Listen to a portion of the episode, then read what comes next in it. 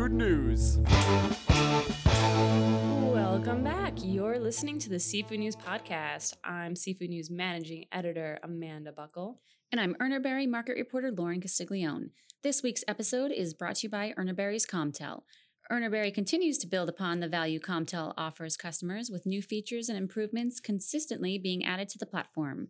We are excited to announce three new widgets for the Comtel dashboard designed to increase efficiency and expand on the amount of information available right from the homepage.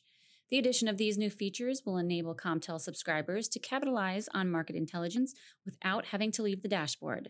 This package of new features includes just a few of the many enhancements that Urner Barry is planning to release moving forward.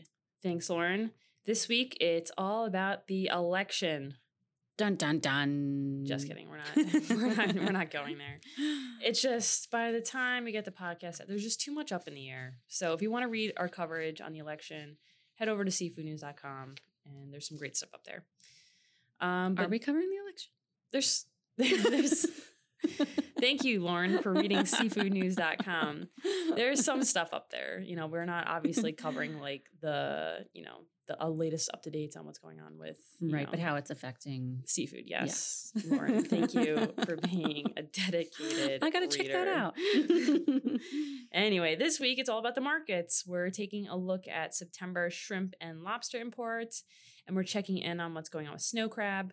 Plus, we've got a tilapia analysis from Lauren. So it sounds amazing. It's I read your tilapia analysis, and it's uh just, just kidding. Okay. I'll, I'll let you take it away. So, while many species are seeing lower imports in 2020 due to implications stemming from the novel coronavirus, tilapia is not one of them. Fresh fillets and whole fish and frozen fillets and whole fish are all reporting January through September year to date volumes higher than the same 2019 time period. Fresh fillets running flat to the previous month has brought in uh, 37.5 million pounds with a value of $10.6 million.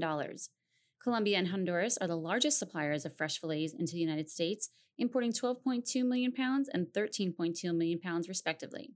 Fresh whole fish, while falling 12.3%, or by 137,000 pounds, from August to September, remains a significant 198.8% higher. Over 2019, or by 5.5 million pounds from the year to date data. Yeah, people are wanting their fresh whole fish. That's crazy. So, um, in looking at frozen tilapia, frozen fillets, which historically is the largest product form of tilapia coming into the US, has reported an 18.2% increase on a year to date basis, with 200 million pounds, boasting a 31 million pound increase over last year. China is our leading supplier of frozen fillets into the country, and currently, China has exported 34.1 million pounds more than the 146.2 million pounds exported in January through September 2019. And frozen whole fish, where China is also the leading supplier into the US, saw a 10.9% increase on a year to date basis, reporting 75.7 million pounds of product valued at $6.7 million. Looking ahead, the tilapia market is experiencing upwards pressure due to added costs associated with the tariffs, the appreciation of the RMB, unfavorable weather events interrupting the last harvest, as well as higher shipping costs. Currently, wholesale prices remain steady, but with all these factors coming into play, there is potential for the market to move higher leading into 2021. Thanks, Lauren. 2021. Oof. Yeah. We're right there. Someone mentioned so close today. They're like, uh, I was talking to someone on the phone and like you know with the holidays right around the corner and I'm like it is like it's it's isn't November it still April? I know. It's like and I can't believe it's November so 2021 it really is right around the corner. But nobody dare say this will be our year. Don't jinx it. This will all right in the snow crab world the market share of Russian snow crab has increased from 18% in 2019 to a robust 28% in 2020 with the US's seemingly insatiable demand for snow crab even during a pandemic, increased imports of Russian snow crab have all been well received. This additional product is combined with the crab season out of Canada, in which the US market has seen the highest volume of imported snow crab year to date since 2017. There's been 77.7 million pounds of, uh, out of Canada compared to 32.2 million pounds out of Russia, which is up 8.8 and 96.4% respectively year to date. Pricing for all sizes and origins of snow crab are at all time highs. Focusing in on Russian snow crab, in comparison to last year, crab is up 15.4% on 5 eighths, 23% on 8 ups, and 25% on 10 ups. Focusing in on retail, Snow Crab continues to see a high level of promotional activity. 2020 is up 4.2% over 2019 when we look at buying opportunities or promotions at retail.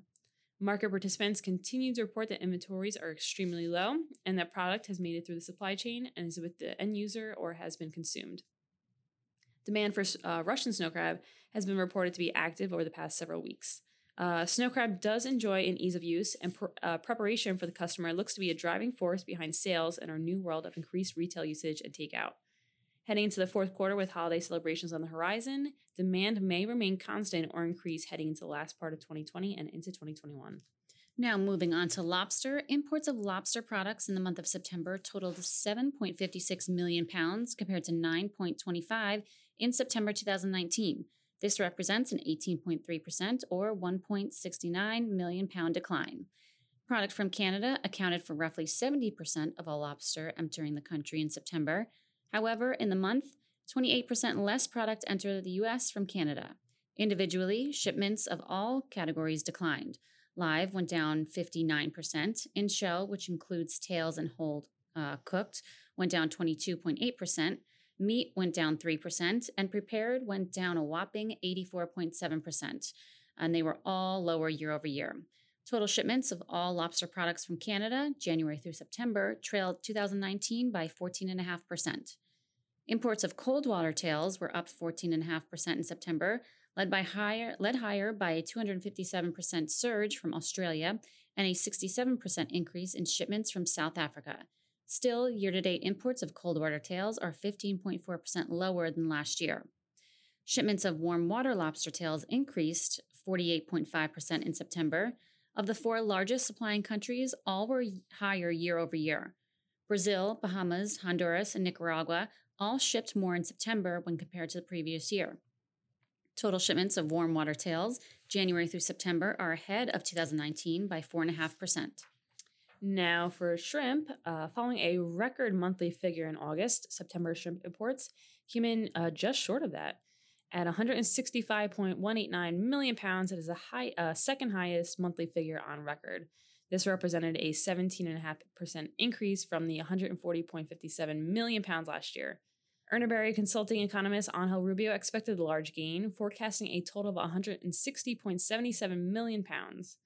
Despite a reversal from India, outside uh, outsized gains from many of the countries, including the rest of the top five, outpaced those losses. Ecuador came in at number two with a large sustained growth rate. This was followed by Indonesia, Vietnam, and Thailand.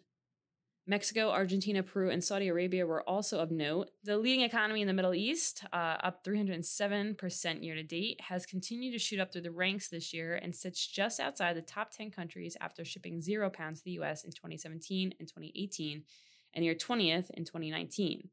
Total shrimp imports have widened to 7.9% higher through September compared to the same period last year.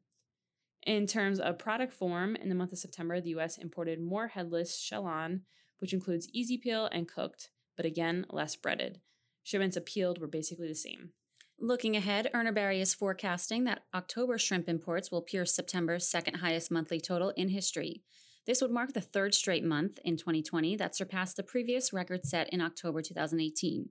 Imports are expected to be around 174 million pounds. This would be a 6.13% above last year's 164 million pounds. If realized, year to date shrimp imports would sit at 1.35 billion pounds, or 7.63% above last year's figure of 1.25 billion pounds. And that does it for us. Thanks for listening, and you be well. well.